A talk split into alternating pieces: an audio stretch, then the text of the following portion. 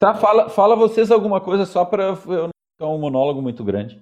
Depois a gente tá. corta tudo fora que tu fala, tá. não te preocupa, meu. Beleza. Vocês me aguardem. Depois a gente corta tudo fora que tu fala. É.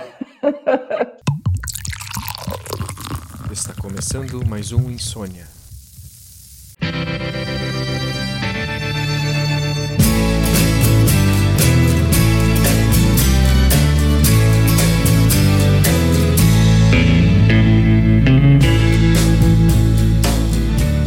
Olá a todos e a todas. Está começando o quinto episódio do Insônia Podcast. A ideia do programa de hoje é fazer uma espécie de bar virtual. E embora os palpitantes estejam em locais diferentes, até em continentes diferentes, eh, a gente resolveu, cada um em sua casa, abrir uma cerveja e conversar sobre temas que têm tirado o nosso sono nas últimas semanas. Eu me chamo Alessandro Gintzel e dou boas-vindas aos demais palpitantes do Insônia Podcast. Senhor Marcos Schulz. E aí? Senhor Denis Correia. Eita! E o senhor Guilherme Galvão. E aí, galera?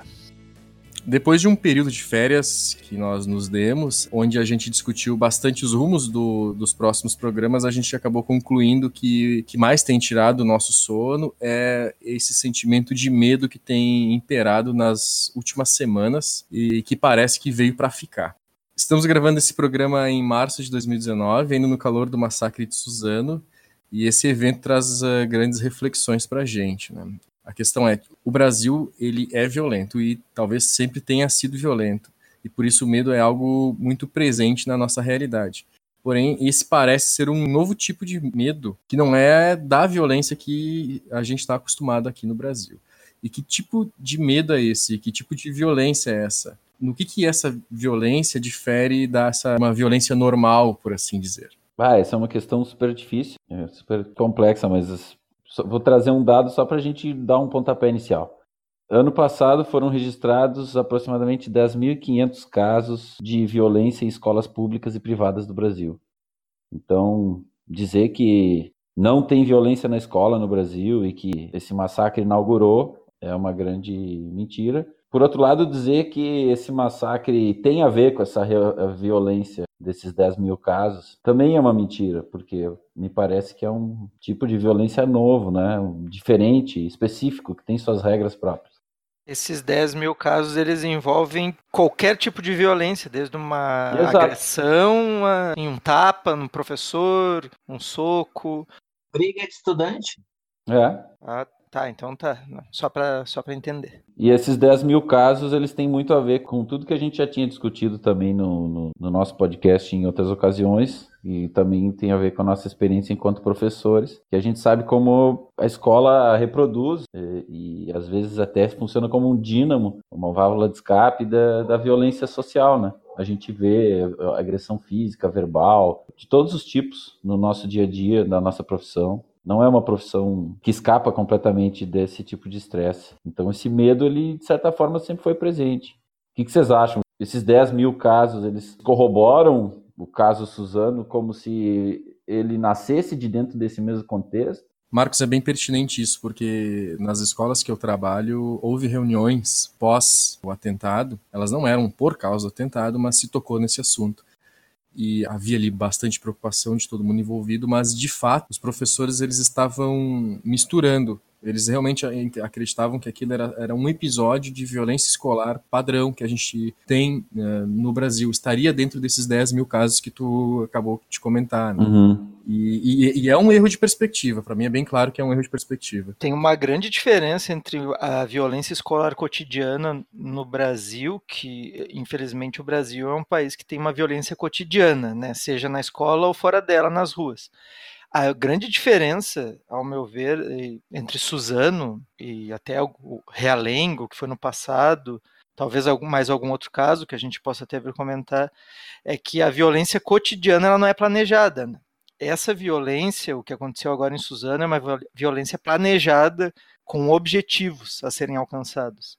A violência cotidiana da escola, geralmente, ela é um, um surto de violência, assim, tipo, a pessoa explode no dia, ela está muito irritada, ela está com algum problema, ela já tem algum problema com algum colega ou com algum professor, e ela extravasa esse problema através da violência, porque é a maneira que ela aprendeu de extravasar o problema dela. Agora, o que aconteceu em Suzano, pelo que a gente já viu, né, o que repercutiu, algumas pessoas já pesquisaram e colocaram na mídia, nas mídias alternativas, é que são, é, é planejado, né? Eu acho que essa é a maior, não sei se é a maior, mas é uma das grandes diferenças entre a violência cotidiana e o massacre que aconteceu em Suzano.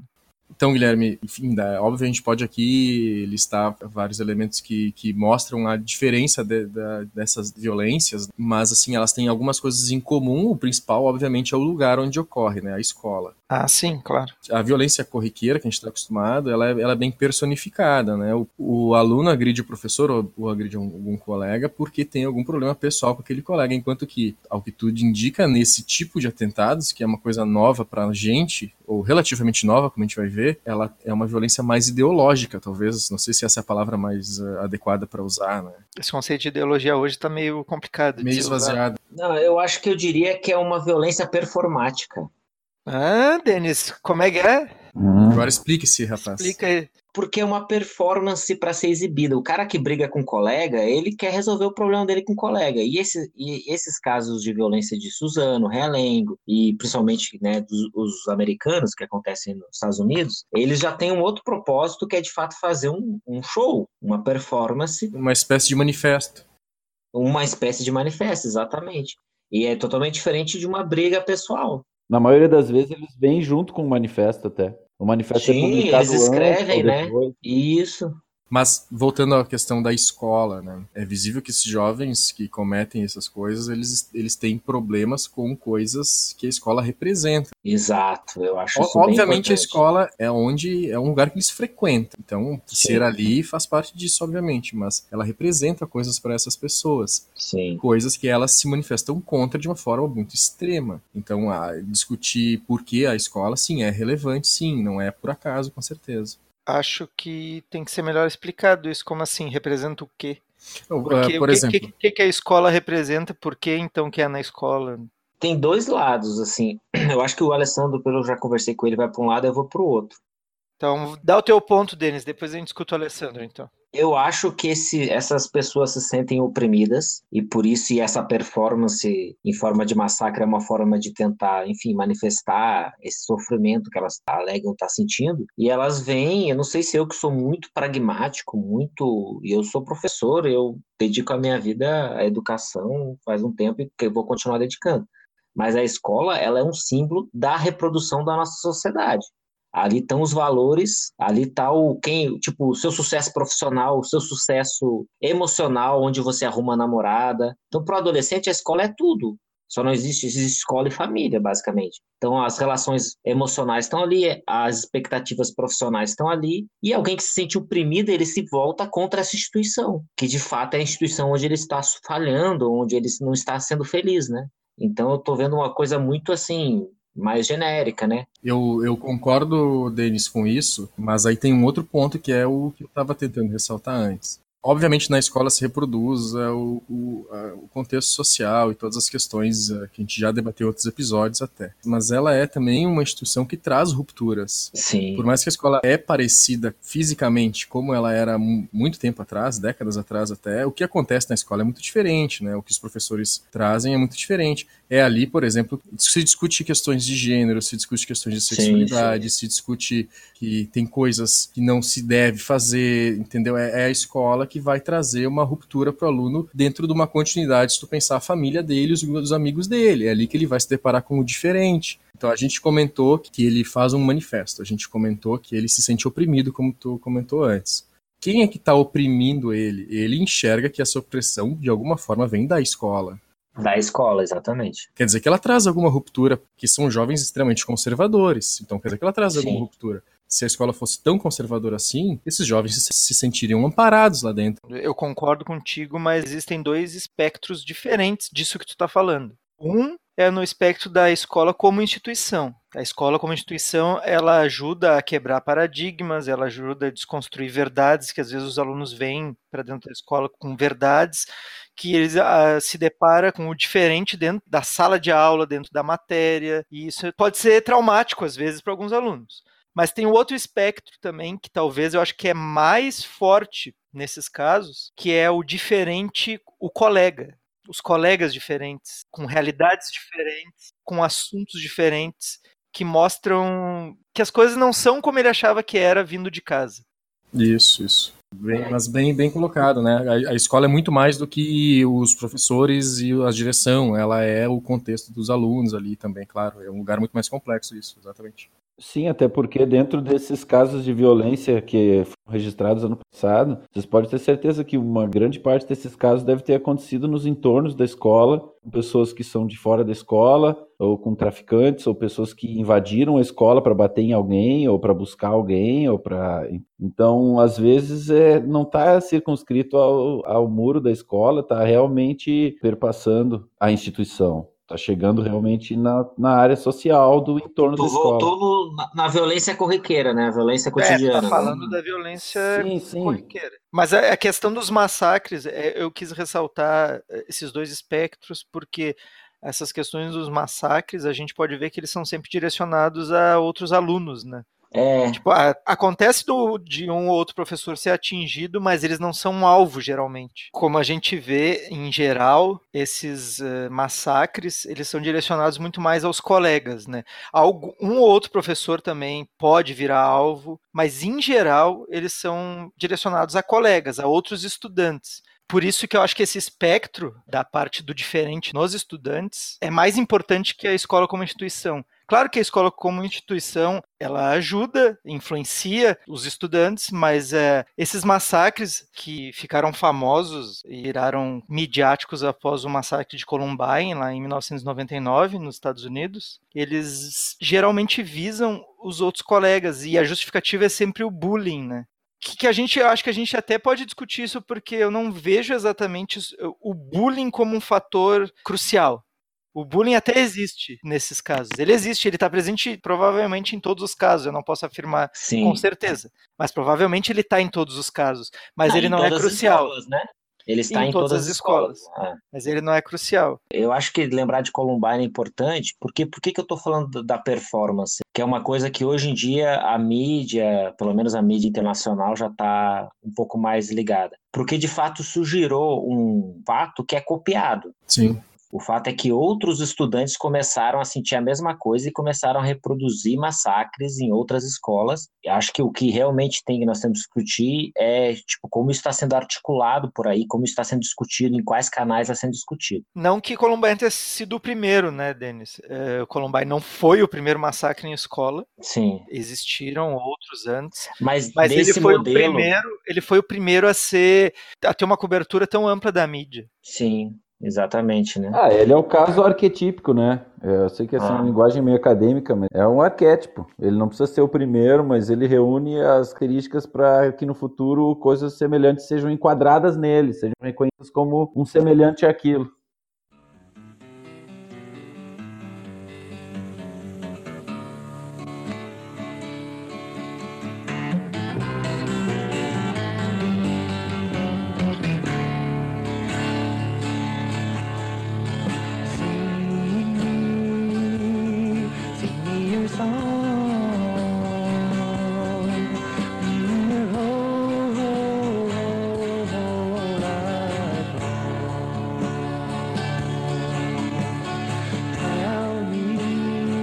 Eu acho que o mais importante é isso. Quando você tem uma doença social, para assim dizer, um problema social, acho que esse é o ponto. A gente tem que entender que não é um maluco que saiu atirando por aí. Porque se fosse um caso desse, não se repetiria. Se repete, é porque é uma coisa coletiva. E outras pessoas se identificam com essa performance e repetem ela. É uma boa, boa visão. E aí nós temos que discutir então qual é a causa. Eu conversaria com a Alessandra, é isso tudo bem, a escola é um lugar de ruptura. Mas a escola, eu vou fazer um parênteses de historiador, é que nem a igreja da Idade Média, ela é várias escolas, né? Então Sim. não sei se Columbine em 99 era uma escola tipicamente disruptora, não sei se a escola de Realengo era disruptora.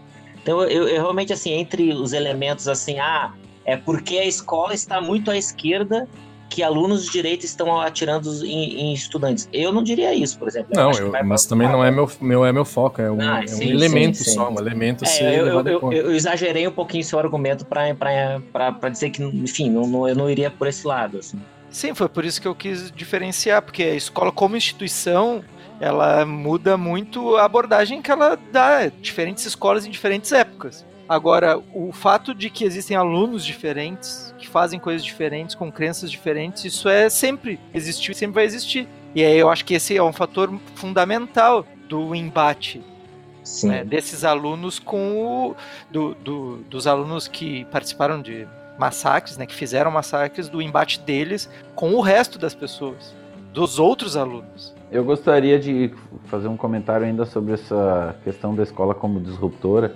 que eu estava matutando aqui enquanto vocês estavam falando, no quanto a, a escola acaba sendo vista pelo aluno como a, talvez a primeira grande instituição hipócrita na nossa sociedade, é uma instituição que nos mostra, talvez pela primeira vez, com uma força muito grande, como os sistemas de reconhecimento são injustos, são desiguais, uh, como muitos discursos são da boca para fora, pessoas não merecedoras são premiadas, pessoas muito boas são esquecidas, pessoas que nunca fizeram mal a ninguém, de repente sofrem bullying porque são mais quietas. E, eu acho que quando a gente falou ali um pouco tempo atrás que os uh, atiradores dessas escolas são pessoas que se sentem oprimidas, eu acho que tem muito a ver com isso. Eles percebem claramente que eles estão fora do sistema de reconhecimento social e que a escola chancela isso muito forte, sabe? E, e, e, eu tenho um pouco de medo de dizer essas coisas pelo risco de ser interpretado como se eu estivesse dizendo que a culpa então é da escola e que essas pessoas são vítimas. E é bem o contrário, eu não, não eu não penso na, nos atiradores como, como vítimas ou pessoas oprimidas, sabe, que estão tendo uma reação justificada. Mas eu acho que o fato das pessoas fogo geral dentro das escolas contra colegas e quem mais estiver lá dentro vai morrer junto, eu acho que tem realmente muito a ver com reconhecimento. São, são pessoas que estão realmente muito frustradas e elas veem na escola a instituição que é responsável por esse não reconhecimento deles. Eles acham que o mundo já devia ter notado que eles têm um valor e, e a escola não notou, eles passaram pela escola, já estão quase saindo da escola, ninguém ainda viu o valor deles. E aí acontece isso. Isso, isso é o caminho, o valor, né? O sentimento de se sentir desvalorizado eu veria como uma causa. E aí que eu veria o, o problema coletivo, tá entendendo? Que é esse sentimento de desvalorização que, certa, que todo mundo sente, eu acho todo mundo no mundo capitalista hoje se sente desvalorizado, sofrendo psicamente, só que alguns adolescentes simplesmente levam isso a um extremo que, que chega nessa situação. Mas é obviamente que eles são os agressores, eles são os criminosos dessa situação. Mas quando a gente pensa que são criminosos que fazem essa performance e se suicidam, né? É visivelmente uma coisa que não visa tirar uma vantagem imediata. Então mostra o grau de, de da doença coletiva. Eles querem, eles querem deixar um legado, né? Sim, uma mensagem, né? Eu vejo muito essa repercussão assim, um sensacionalismo muito grande é feito em cima, buscando causas que estejam presentes e omitindo que talvez as principais causas são coisas que faltaram. Tu nunca vê, ou tu vê muito pouco a imprensa falando que, que as escolas têm poucos centros psicológicos de apoio. Aí fica todo mundo falando, ah, ele assinava a revista da, da, da Coach e da Taurus. Ah, ele jogava GTA. É pelas coisas que ele tinha, não pelas coisas que ele não tinha, que a imprensa tenta explicar.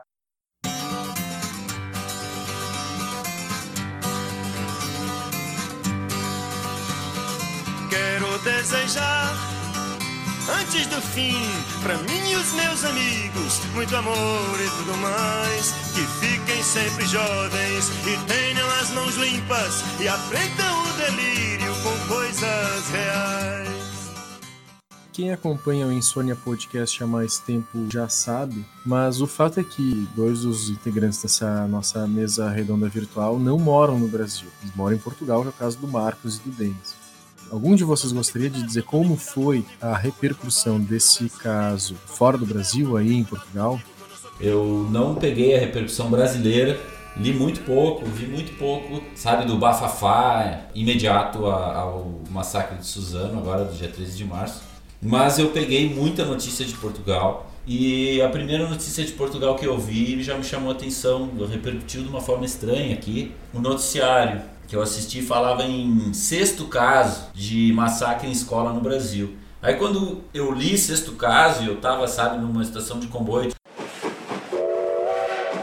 Daí tá, eu tava na, na, estação de trem e eu vi que em volta de mim tinha um monte de estrangeiros, um monte de portugueses. E eu pensei, nossa, se eles lerem isso, eles vão pensar que o Brasil tem vários casos de massacre em escola. E aquilo não me pareceu verdade, sabe? Me pareceu um pouco exagerado. E a reportagem ainda foi caso a caso do que, que eles consideravam ser os seis principais casos. Aí eles recuperaram alguns e eu percebi ali na hora, já durante a reportagem, que alguns que eles recuperaram, eu me lembrava, não eram casos semelhantes a Suzano, sabe? Eles pegaram assim, tipo, o recorte que eles fizeram foi, ah, pessoas que entraram na escola e deram um tiro. Mas não é isso que define Suzano, né? Eu acho que vocês concordariam comigo que se tu faz o recorte por aí, tu perde um pouco a especificidade de Suzano e tu coloca ele numa vala comum de qualquer maluco que entrou na escola por uma dívida de tráfico e matou alguém dentro da escola. E, e são tipos diferentes, né? Eu, eu até dei uma pesquisadinha sobre esses casos, aí eu vi que tem, dentre esses seis, né, vi uhum. que tem reportagem listando esses seis,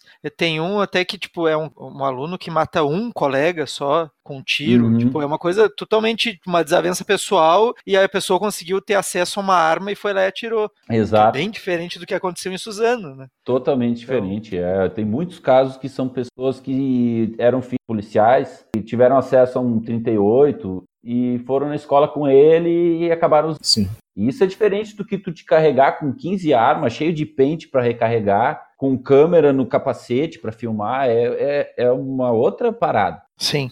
E aí eu, eu dei uma, uma pesquisada assim para fazer uma lista, né? Só para tentar desconstruir essa ideia de que esses casos são recorrentes no Brasil.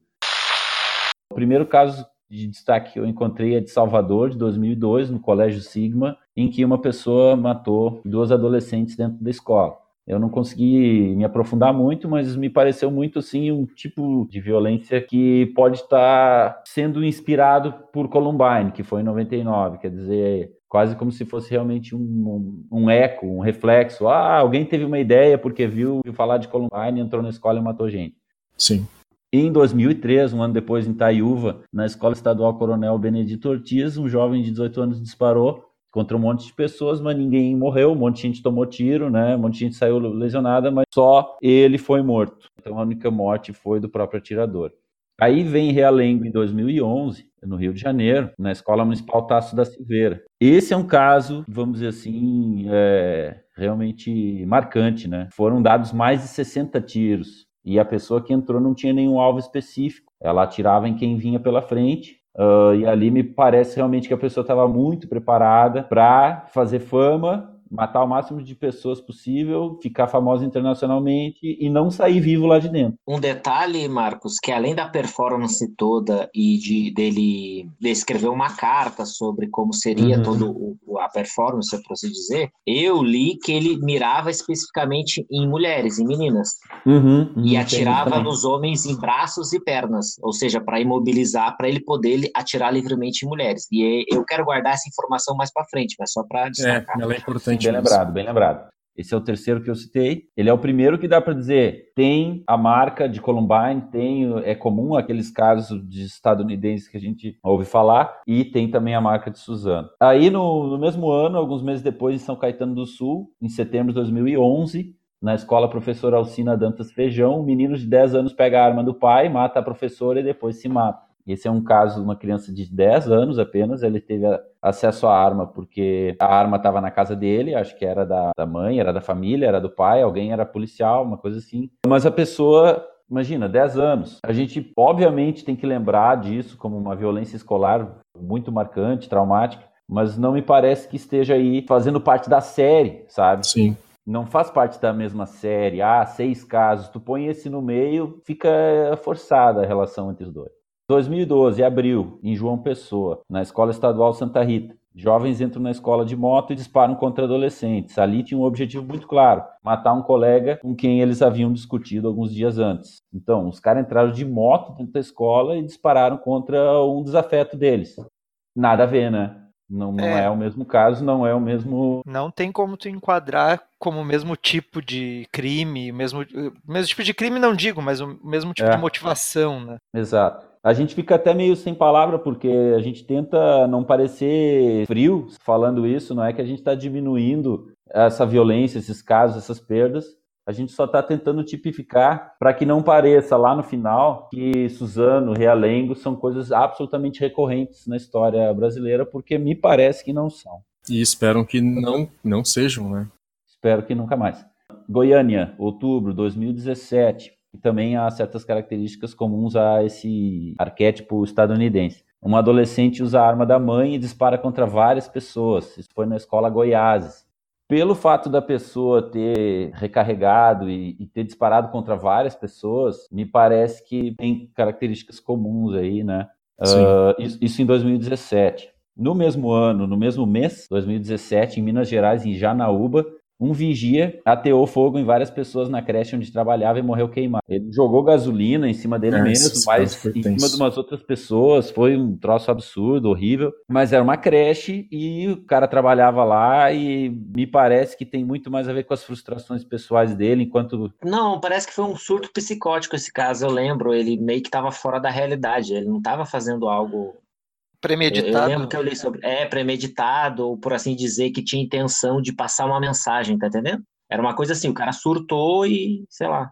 É, e, e, claramente a gente não vê aí nesse caso aquele fetiche pelas armas e aquela cultura gamer por trás, nem aquela coisa. Então, me parece que se tu coloca esse caso junto com os outros, tá misturando, sei lá, bananas e maçãs.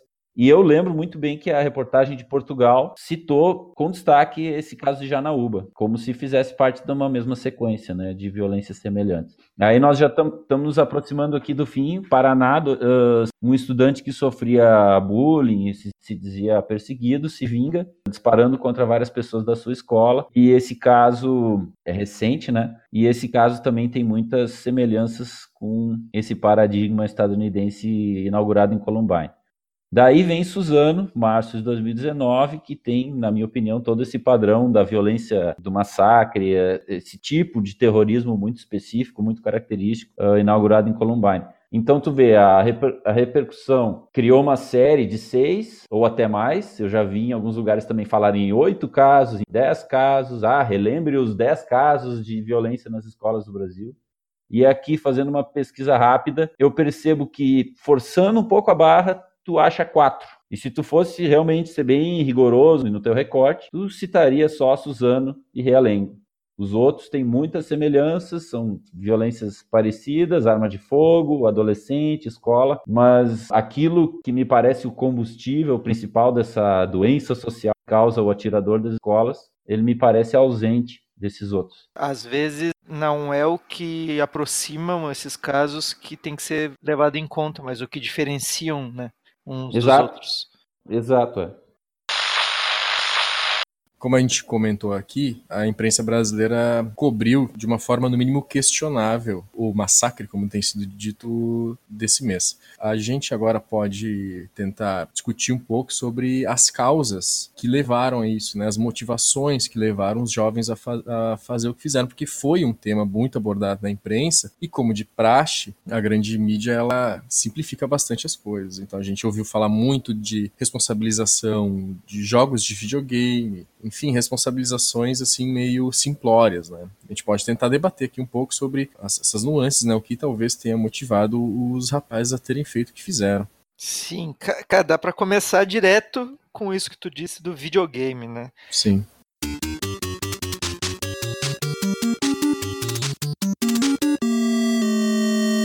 Há anos, desde Columbine, né? Desde Columbine, se tenta colocar a culpa nos jogos de videogame. Como se as pessoas que jogassem jogos violentos uh, simplesmente iam pegar uma arma e sair atirando nos outros na rua só porque achavam legal fazer isso no videogame.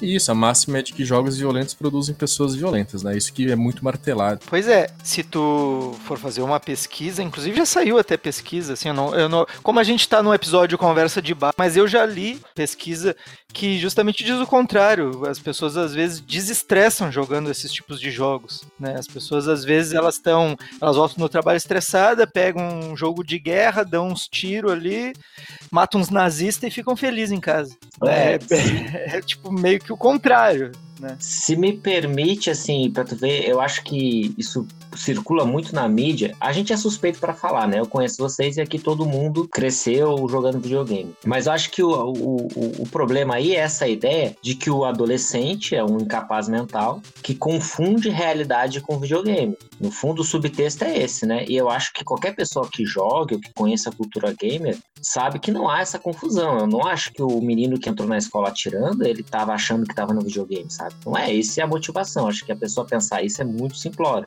Com certeza. É muito semelhante, né, Denis, a repercussão que deu lá nos anos 2000 dos, dos jogos de RPG de mesa. Era mais Sim, ou menos a sim. mesma fala na época. Também. Sim, a ideia de que vai ter uma confusão da realidade, quem joga RPG necessariamente vai cruzar a linha, não saber que é um jogo. Sim, uma pessoa que confunde ficção com realidade de forma séria, assim, e problemática, ela vai confundir seja com o que for, seja com um jogo, seja Sim, com um filme, seja com uma novela. O problema daí não tá no que ela assiste Na ou no que em si, ela... né? Na Uhum. mídia em si, é. O problema tá né, no psicológico dessa pessoa. Mas eu queria até fazer um, uma autocrítica, assim. Eu tenho pensado muito sobre isso como jogador nos últimos anos. Há mu- muita coisa eu tenho né, mudado na minha, por assim dizer, ética de jogador de videogame. Embora eu tenha jogado muito pouco ultimamente. Há controvérsias. Mas eu acho que a gente tem que parar também de passar pano nos discursos, por assim dizer, eticamente equivocados de alguns games, tá entendendo? Estão me compreendendo, sabe? Claro. Com claro. certeza. Eu, eu acho que a gente tem que começar assim, a criticar a glorificação da, da violência, a misoginia, principalmente assim, misoginia a gente fala às vezes, mas assim, a representação das mulheres no game, como uma mulher é sempre uma, um ser inferior, sempre uma, uma, uma prostituta, sempre uma mulher que precisa ser usada sexualmente, assim como a violência Vulgarizada na Ou aparência. quando ela é uma Isso, isso. personagem boa de jogar, uma personagem principal, uma heroína, sempre vem com roupa minúscula pra tu Isso, apreciar objetificar, o corpo dela e eu acho que tem uma coisa a saber é o seguinte: é bem complicado você dizer que as pessoas que cometeram esses atos hediondos jogam videogame, porque se você for para estatística, 90% das crianças, até as mais pobres que estão nas escolas do Brasil, elas têm acesso a isso, porque é um produto do capitalismo. Todo mundo tem acesso, né? Se tiver chance, vai jogar. se tiver condições de jogar, elas vão jogar, porque é algo que atrai. Ah, Então, por isso que essa relação de causa e efeito tá errada, sabe? Eu Tá, acho tá que o completamente videogame errado. não, não, é, não é uma causa, mas que ele, de certa forma, alguns jogos, melhor dizendo, né? Alguns jogos que são populares entre adolescentes exploram a causa, na minha opinião, que é esse, esse culto às armas, esse culto à violência. Então, isso você pode É. identificar e criticar. Mas, pelo amor de Deus, alguém que joga Mario não vai sair atirando em ninguém. Ou alguém que joga, sei lá, Nem entrando em cano e batendo a cabeça no tijolo, né? é, nem quem joga Call of Duty.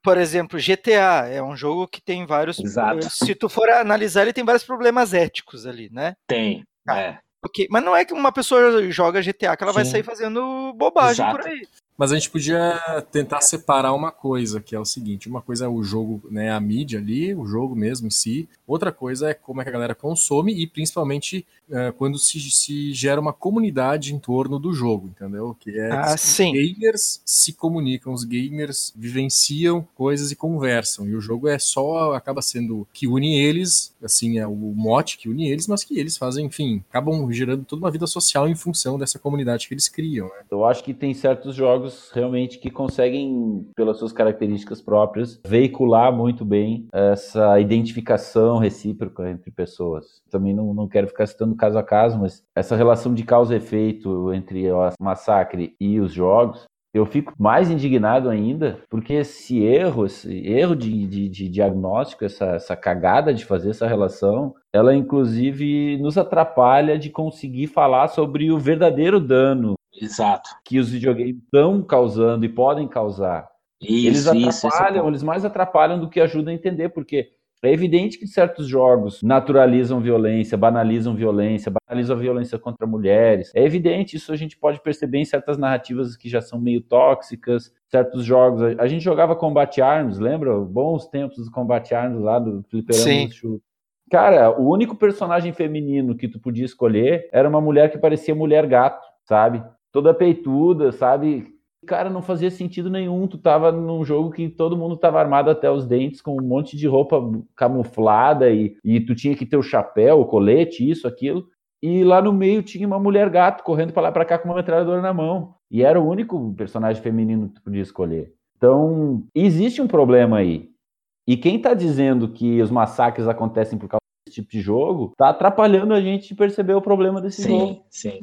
É, se, se, eu puder, assim, até porque eu, eu não queria ficar só no videogame, já que a gente meio que concorda que não é, mas tem uma metáfora boa, que o jogo, para mim, por exemplo, jogo que nem GTA é que nem o quando eu vejo o pessoal falando de funk proibidão, alguém assim mais, né?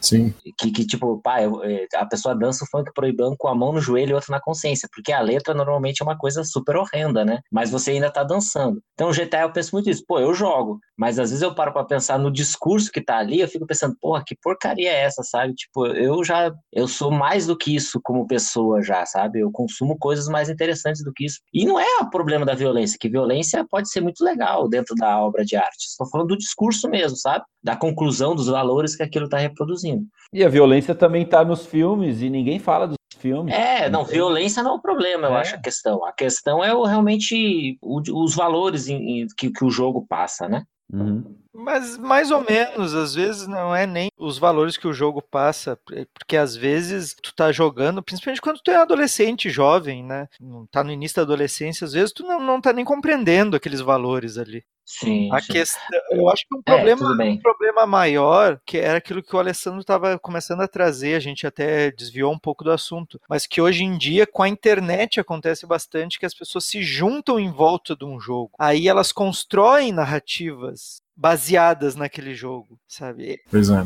Elas constroem identidades baseadas na, nesses jogos isso era uma coisa que se tu tava em casa jogando videogame sozinho, dificilmente acontecia. Passava meio que batido para ti jogando GTA. Mas tu não pensava tu acha que, era que isso se liga ainda a casos de violência, essas identidades com os jogos?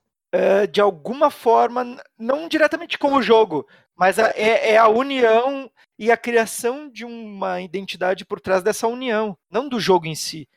Se nós jogarmos certos jogos, nós como já somos pessoas mais velhas, não vamos criar identidade em cima disso, certo? Quando a gente era adolescente, a gente jogava sozinho ou com um amigo mais próximo, a gente não criava um clã, uma comunidade em volta do jogo, então a gente não criava identidade também em volta desse jogo. Hoje em dia, com a internet, se cria discursos e identidades em volta de jogos. Não, a culpa não é do jogo é difícil de falar de culpa porque existem comunidades de gamers muito positivas que se formam também. Sim, não necessariamente exato, não é, exato. Em alguns casos, infelizmente, acaba sendo. Claro. Esse negócio das comunidades criadas em termos do jogo, acho que me leva a outro tema que foi veiculado na imprensa. Eu sei que no Brasil foi muito veiculado isso. A ideia de desses, eu mesmo não conhecia, fui pesquisar para descobrir de certos fóruns na internet que, que são conhecidos como chans, e que, enfim, é uma invenção dos Estados Unidos, como todo mundo, né, com quase tudo que vem da internet. O mais famoso é o 4chan. E eu mesmo sabia, eu achava que era um fórum normal, que você entra, né, tipo o fórum do, sei lá, aqueles de hardware, sabe? Eu quero pesquisar um celular, eu entro no fórum e pesquiso o que os caras estão falando lá. E eu descobri que não. Esses chans, eles são caracterizados por serem anônimos. Então é uma, um, enfim, uma comunidade que se criou e muitos desses fóruns eles têm temas. Aliás, a ideia é sempre essa, tem um tema. Então, se for um fórum, um chan sobre, um, sobre games, vão discutir o game do momento, o último jogo que saiu, etc. Vai ter sobre anime, vai ter sobre várias coisas da cultura jovem. E a maior parte desses chans, então, são, enfim, o fenômeno jovem da internet. São relativamente tóxicos porque são anônimos, então a galera pode falar o que pensa, pode enfim, tenta se proteger. São semi-anônimos, porque caso a polícia ou um hacker quiser descobrir o seu IP, ele descobre, né? A não ser que você tente burlar isso de alguma forma. Só que o que acontece? Os atiradores de Suzano estavam ligados a um fórum, porque tem, obviamente, desses fóruns chans, alguns são anônimos, alguns, todos são anônimos, mas alguns são, por assim dizer, especificamente, não sei que palavra usar, terroristas, racistas, misóginos, são grupos mais ou menos organizados. Politicamente, usam... politicamente incorretos, no mínimo, né? Porra, mas até esse termo tá tão esvaziado, né, que eu fico é, assim. É. São criminosos. Discurso de ódio. O discurso é. de ódio. São fo... No Brasil, o mais famoso foi o Dogola Chan, que é, enfim, um desses chans que ele saiu, ele se migrou de um chan maior, que era, por assim dizer, com outros temas, e ele se especializou em discurso de ódio, em perseguição de pessoas, uma coisa importante, porque eles formam uma comunidade. Então são jovens que têm interesses comuns, gostam de filmes de ação, gostam de jogos de ação, uh, gostam, tem os memes da internet que eles compartilham. Só que eles não pararam em ficar rindo de meme. Eles começaram a perseguir pessoas, eles começaram a veicular discurso de racismo, discurso de misoginia, uh, enfim, e normalmente associada à direita, para deixar bem claro, né? Não que eu queira dizer que toda pessoa direita necessariamente é criminosa, mas nesse caso a gente não pode negar que são grupos ligados à direita, por isso a crítica ao feminismo, a crítica à, à luta contra o racismo e etc. E aí a gente já começa a identificar Uh, que, enfim, por que, que eu estou dando todo esse parênteses? Até falei demais, eu não gosto de monopolizar o microfone. Mas é porque a mídia fala muito desses chans e faz parecer que, por exemplo, alguém mais velho está escutando aí e seu filho está lá no Forchan, às vezes é um menino muito inteligente que está querendo discutir anime, está querendo discutir a última série do momento. Não necessariamente, e esse, esses fóruns, esses chans levam à criminalidade. Só que, como eles são anônimos, eles facilitam a comunicação de discursos de ódio e de práticas criminosas. Então, alguns desses chans, mas aí, voltando ao game, não é o, o, a causa. Não é porque existem chans que são fóruns anônimos, aí eu estou dando a minha opinião, que existem pessoas criminosas, né? É só um veículo. Então, o que, que a gente vê repetido aí é justamente um discurso de ódio, um culto à violência, um culto a armas. Sim, foi.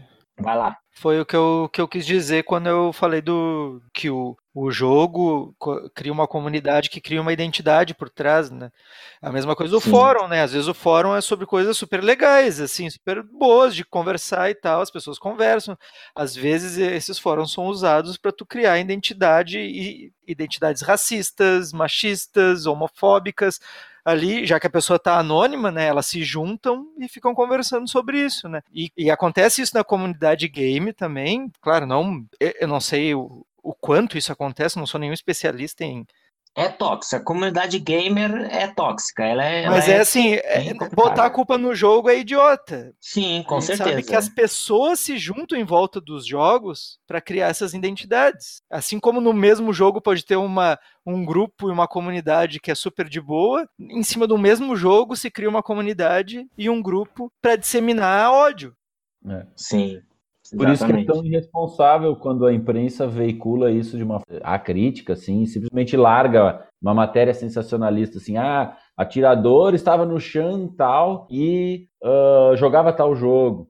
Aí a matéria inteira fica em cima disso, quer dizer, primeiro que ela já está glorificando um comportamento, e segundo lugar, ela já está metendo um medo num monte de família, num monte de pai, uh, quase como criando realmente a expectativa de que mais coisas desse tipo vão se repetir. Eu acho que o verdadeiro potencial, sabe, de, de praga que se repete, que se espalha, que se contagia dos massacres de, de escola com essas características, é, elas sobrevivem essas condições para que essas coisas se repitam, elas sobrevivem por causa da imprensa e da forma irresponsável que a imprensa veicula coisas.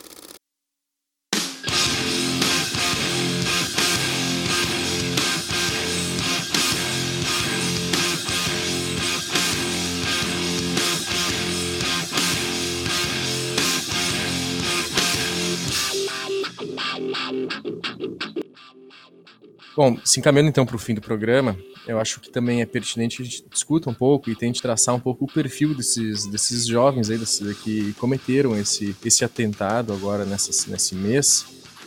Denis, quer começar? Não, cara, eu queria comentar dessa coisa toda, desse, por assim dizer, desse tipo de crime, né, dessa performance criminosa que envolve escolas, e tudo que a imprensa veiculou e a gente aqui meio que questionou se realmente é uma causa, né? Vamos botar aí videogame, fórum de internet, né? Gostar de usar a internet. Aí a gente não comentou tanto, mas é importante também falar um certo culto à arma, enfim, consumo de coisas de violência. A imprensa martela muito em cima do bullying também. Como bullying também. Aí, qual é o meu ponto assim? Eu lembro do Denis de 16 anos, cara, e eu fico pensando, porra, eu passei por tudo isso tá ligado? Tudo isso fez parte da minha vida. Internet, pô, fascinação da porra, videogame, culto da violência. Quem no nosso mundo não, não cultua com isso? E aí eu fico pensando, o que que aconteceu que eu fui para outro caminho? Que eu não fiquei incorporando certos sentimentos, né? Então acho que tem dois pontos centrais que são pontos que aparecem no, nos discursos que a gente sabe que na mensagem que esses crimes falam. É uma frustração de não cumprir um certo ideal de, de masculinidade que envolve basicamente duas coisas: sucesso profissional e sucesso sexual.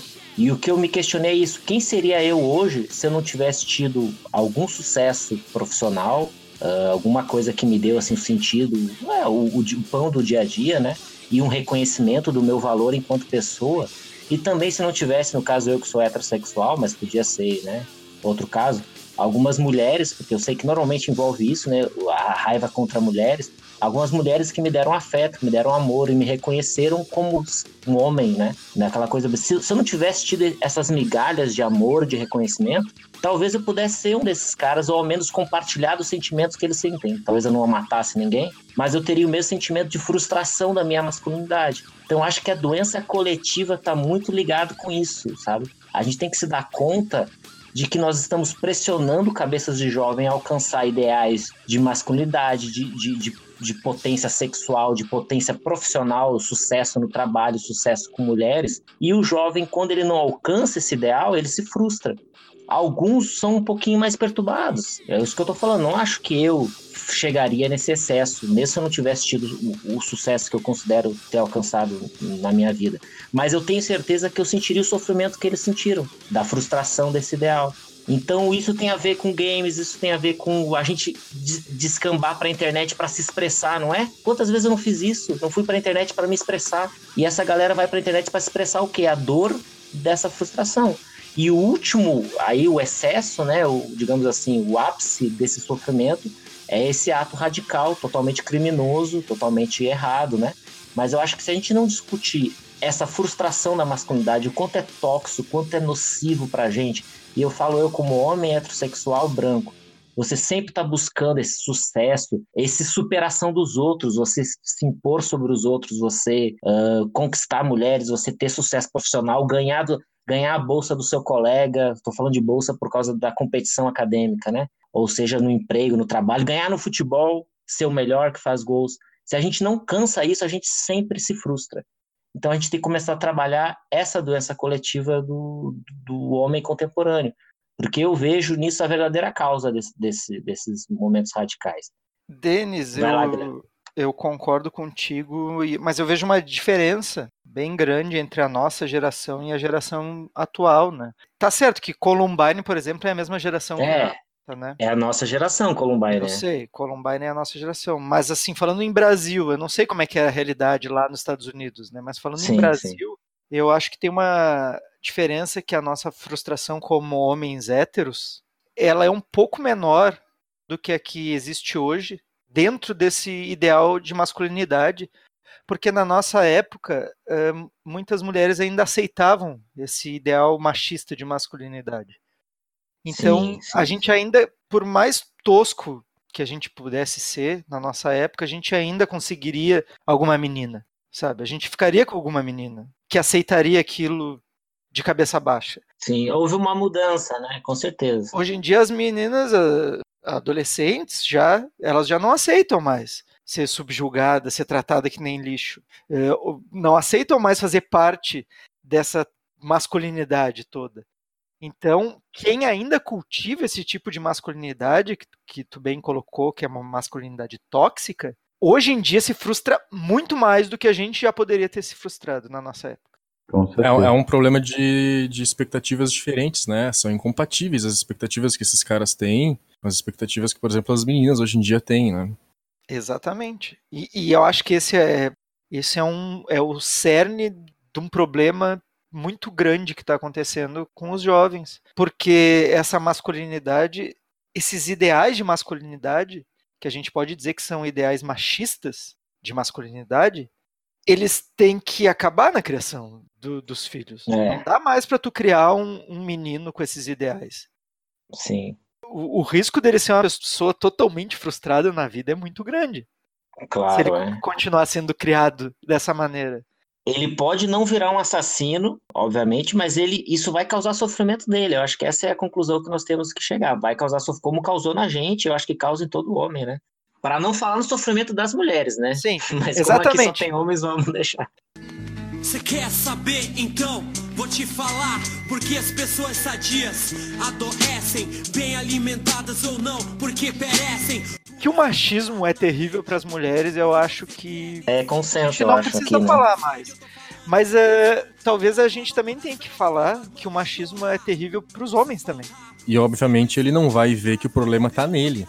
Exato, Sim, ele não vai ver sim, que o problema sim. tá nele e não na menina. E aí começa o conflito ficar ruim, né? Te faz feliz, também provocador. A cadência do surdo no couro que se forjou. E aliás, cá pra nós, até o mais desandado. Dá um tempo na função quando percebe que é amado e as pessoas. se- Eu até queria complementar isso, in- in- indo um pouco mais além dessas frustrações, que foi comentado aí sobre a criação de casa, né? Ah, pessoas têm que evitar criar os filhos dentro desse ambiente de masculinidade tóxica, de ideais machistas e tal. E é importante também citar que muitas vezes as crianças se tornam muito machistas não porque elas tiveram isso em casa ou porque mãe e pai carregaram esse discurso na sua formação, mas a maioria das vezes que eu percebo assim, isso é mais uma opinião minha, é por omissão, por falta de afeto, falta de diálogo, falta de conversa, sabe? A criança Também. vai se tornando carente, afetiva, ela, ela vai sentindo que ninguém ouve ela.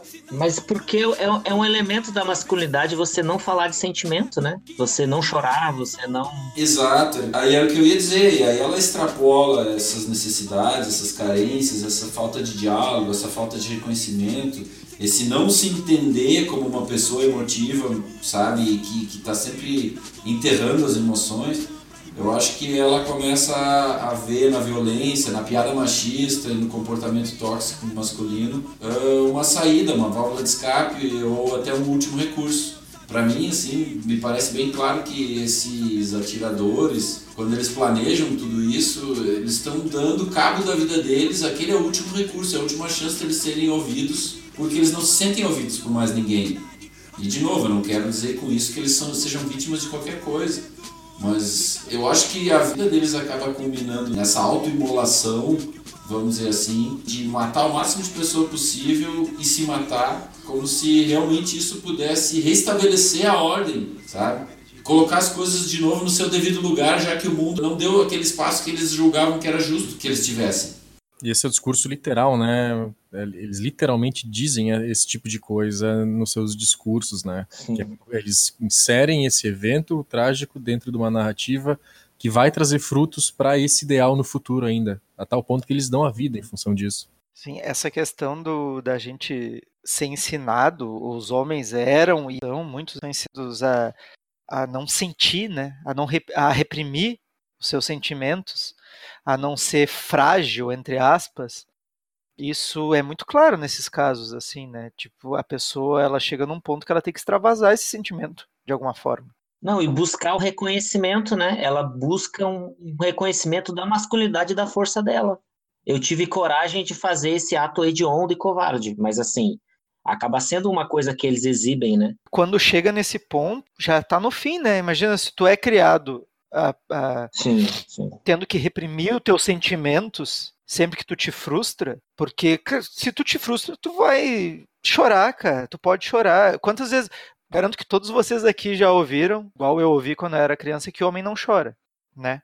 Não, homem não chora, o que, que é isso? Para de chorar. Ou que riram de ti se tu chorou num filme. É, exatamente. Então, esse tipo de coisa vai ficando guardado e vai ter que ser extrapolado de alguma forma, né? Estamos falando. E, cara, isso é, é muito importante. É fundamental. Para tu criar um- hoje um, um filho, homem, não dizer que ele não pode chorar, pelo amor de Deus. É. Eu, eu já que a gente está falando aí, eu vou contar uma, um uma experiência rápida que eu tive quando eu era criança, que eu ouvia que o homem não podia chorar, não podia chorar, até que um dia eu vi meu pai chorando. Ele tentou esconder de mim que ele estava chorando, né? Até porque meu pai é um homem de sua época. Mas eu vi que ele estava chorando. E, e eu era criança, e ali eu percebi que eu podia chorar também. Tanto é que eu tô lembrando até hoje. Eu sei lá, eu tinha nove anos, eu acho, na época. Isso marcou e marca.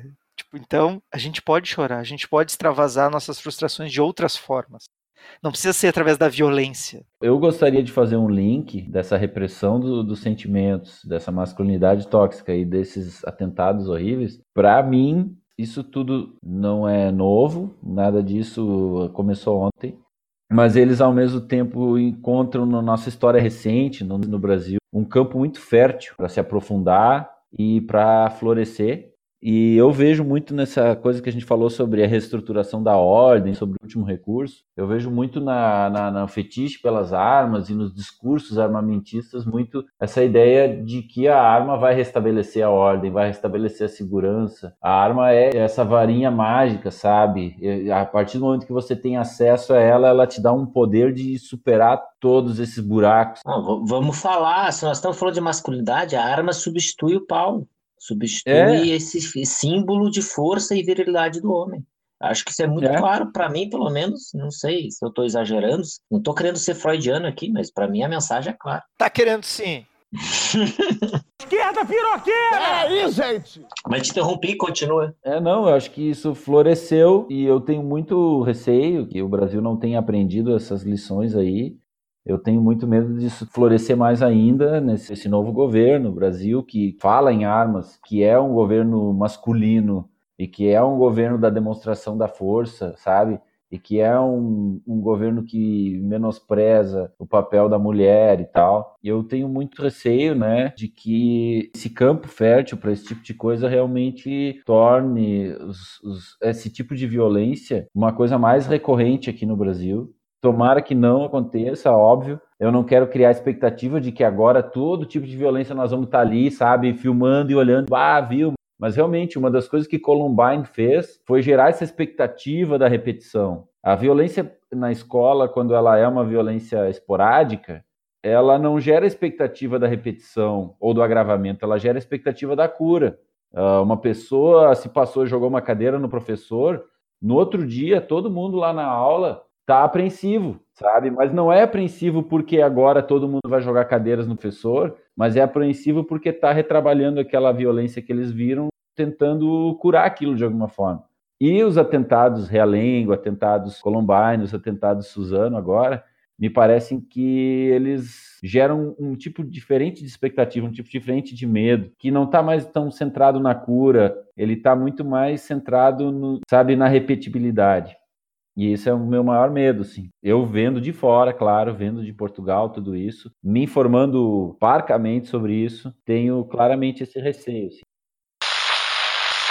A gente encerra então o nosso programa de hoje. A gente começou falando sobre medo e a fala do Marcos termina também falando sobre medo, sobre como que essa nova realidade que parece tão mais pesada afeta a gente e a gente tentando entender essa nova realidade. Mas enfim, a gente vai agora para os nossos recados finais. Então, Denis, teu recado final. Então é isso, eu queria fechar buscando, acho que uma coisa que circulou muito também nas redes sobre de comentário a esse massacre aí foi a, a, suposta vinculação, por assim dizer, das últimas medidas do, do nosso atual governo sobre facilitar o acesso a armas, né? Uh, e eu acho que isso também é outro ponto que a gente tem que sempre pensar: quanto mais armas, mais casos de violência vão ocorrer por motivos mais bizarros, absurdos, né? E mais do que tudo, acho que o Marx já deixou entrever isso, é que todo esse discurso da masculinidade tóxica também alimenta o discurso do atual governo. Eu acho que isso é bem claro, e se eu tiver que explicar isso, eu até me sinto meio me repetindo, né? Sim. Mas uh, a ideia de, de, que alguém no grito e, e, com essa virilidade, essa integridade do, do homem de antigamente vai nos salvar desse mundo caótico, né? Que o mundo é caótico e sempre foi, que é uma coisa que é importante lembrar. Parênteses rápido, Denis. Hum, fala. As armas usadas em Suzano foram vendidas no Mercado Livre. Bom, bem importante, eu não sabia dessa informação, é. Ah, isso depois dessa informação, mas eu li matéria sobre isso. Os jovens que ah, cometeram os atentados tiveram acesso à arma no Mercado Igual Livre. Igual Columbine, que, que também foi pela é, internet. Exato. E, então, o acesso à arma é central, bem que tu É falou, central. A gente meio que comentou pouco isso porque não é a motivação, mas é o meio, né? Claro. Tipo, um, um, videogame não causa assassinato, mas a arma causa. Eu acho que é uma coisa que a gente tem que. E liquidificadores também. É, nem. Porra, exatamente. mas é isso, meu recado final é esse, então, para entender que esse discurso não tá só no adolescente, ele não tá só no menino maluquinho da escola que vai pegar uma arma e. maluquinho, não é nem a palavra, mas um criminoso, ele tá disseminado em toda a sociedade e por isso que alguns extremos vão ocorrer. Isso aí? É isso aí, boa, bom fim de semana para todo mundo aí. Uh, tu não sabe se eles vão ouvir antes do fim de semana, Denis. Porra, meu, te viajei, juvenil. Ah, meu, mas é bom, cara, porque assim, ouvir bom final de semana te alegra, mesmo se tu ouvir na segunda-feira. Isso. É isso aí, Marcos, isso aí. Bom, e, uh, e tu, Guilherme? A gente acredita que foi. A gente acredita que a tua fala foi boa, Marcos. A gente tem fé, não, não se preocupa. Ok. Guilherme, e tu, qual o teu recado final aí? Bom, eu vou dar dois recadinhos finais bem clichês. Não estou muito inspirado hoje, mas é, vão ser curtos e bem clichês. Primeiro é. Homem pode chorar sim, gente. Vai lá, chora, abraça a pessoa que tu gosta, diz que tu tá frustrado, que tu quer melhorar a tua vida. Vai. Homem pode chorar, homem tem sentimentos, tá? Não precisa ter vergonha. Segundo... Quero te abraçar, Guilherme. Quero te abraçar, Guilherme. Ah, cara, tu vai vir pro Um Brasil daqui a virtual. pouco, né? Saudade, saudade, saudade. A gente se abraça daí. Sinta-se abraçado. É, o, segun, o segundo recadinho clichê é que tu não resolve tudo com violência nem com armas, né? Então, não adianta botar tuas expectativas nesse machismo violento, na compra de armas, porque tu vai te defender do mal, porque não é. Não é assim que funciona. Marcos, teu recado final. Só realmente reiterar aí que o desejo de que essas coisas nunca mais aconteçam, de que a gente consiga fazer o nosso trabalho, professores do Brasil inteiro, professores e professoras, merendeiras e merendeiros, porteiros e porteiras do Brasil inteiro, Nós somos um movimento de cidadãos brasileiros do mundo do Brasil inteiro, junto com os policiais aqui. uh, nunca tenham que passar por essa situação. Eu espero realmente que não se construa uma cultura desse tipo de atentado no Brasil e que isso não se torne recorrente. E eu realmente espero que as pessoas possam sempre ir para a escola com aquela expectativa de que elas estão indo para um lugar cheio de problemas, mas seguro para elas, sabe? Onde elas vão se sentir acolhidas, vão ser escutadas. E eu espero, pelo amor de Deus, estou com todos os meus dedos aqui cruzados, que as escolas comecem a ter apoio psicológico, psiquiatra, eh, não necessariamente psiquiatra, sabe? Não precisa ser um tratamento medicamentoso, mas pessoas que estejam lá para ouvir e para que os alunos se sintam ouvidos e possam extrapolar seus sentimentos. Alguém profissional, alguém que pense nesse aspecto psicológico, porque, sei lá, de nove em dez escolas do Brasil não tem essa pessoa e nós temos que começar a aprender né, com, os, com, com os erros. É isso. Eu espero que o Brasil mude para melhor. Bom, e alguém tem alguma dica cultural para esse episódio aí? Eu também tenho, bem básica e óbvia, mas eu tenho. Guilherme, então, qual é, é a tua dica cultural aí? Bom, a minha dica, ela é, como nós citamos Columbine aqui, eu vou dar a dica do documentário sobre Columbine, o Tiros em Columbine, do como é que é o nome do diretor mesmo? Me ajuda? Michael Moore. Michael Moore. Eu ia falar Roger Moore, mas esse é o 007. Né? Esse é outro. o Michael Moore, porque ele mostra como a facilidade do acesso às armas pode ser um gatilho para essas pessoas frustradas. Então, tu tendo acesso fácil a um tipo de violência extrema é muito perigoso.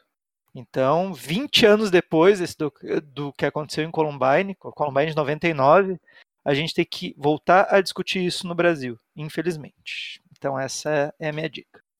E tu, Denis, qual é a tua dica cultural? Então, eu, eu vou dar um papo bem de nerd, assim, bem de jogador de videogame, para quem de alguma forma se, se identifica com, com o que eu falei, com o que a gente falou, assim. E tem um jogo que faz todo o. tem toda a linguagem, toda a adrenalina, toda a jogabilidade de um jogo desses de tiro, de, de masculinidade, etc., chamado Spec Ops The Line. Só que eu não sei, eu joguei o jogo em inglês, então não sei se ele tem em português. Tem no Steam aí, quem é jogador conhece o Steam, vai correr atrás, vai achar. Só que a mensagem do jogo já é o oposto do que você pode imaginar de outros jogos do mesmo gênero, por assim dizer. Ele já te faz questionar o uso da violência, a presença militar dos Estados Unidos, ou a própria o que que a, a, a, o exército e, e, a luta militar faz com a psicologia do soldado, né? Se você conseguir compreender a história e não ficar só na adrenalina do tiro, né? Você vai entender essa mensagem uh, diferenciada nos jogos. Então, acho que esse é um bom exemplo a gente entender que, tipo, não é um problema. Acho que, né, eu vou talvez usar um termo técnico, mas a violência na mídia, na ficção, ela é catártica, né? O problema é a violência psicológica da nossa frustração, da nossa infelicidade. E isso que realmente nos oprime, não é a mídia, não é ver um filme, jogar um videogame. Então, por isso que eu queria indicar esse jogo para quem se interessou pelo tema aí, porque talvez faça você ver esses jogos de outra forma, ou então ver que os jogos não precisam ter uma mensagem errada. Eles podem ter uma mensagem positiva. Eu digo que é o apocalipse sinal dos games de tiro. É esse jogo aí, Spec Ops The Line. Valeu. Marcos, tem alguma dica ou não? Só, só um parênteses, catártico é bom, hein? É, Catártico, também né? gostei, pois gostei. É. Ele, deu, ele deu um Infinite Edition. É, percebi. Até vou abrir uma catártica bem geladinha aqui agora. Marcos, tem alguma dica ou podemos encerrar? A minha dica é que vocês leiam a matéria do 16 de março, uh, escrito pela Paula Adamo Idoeta.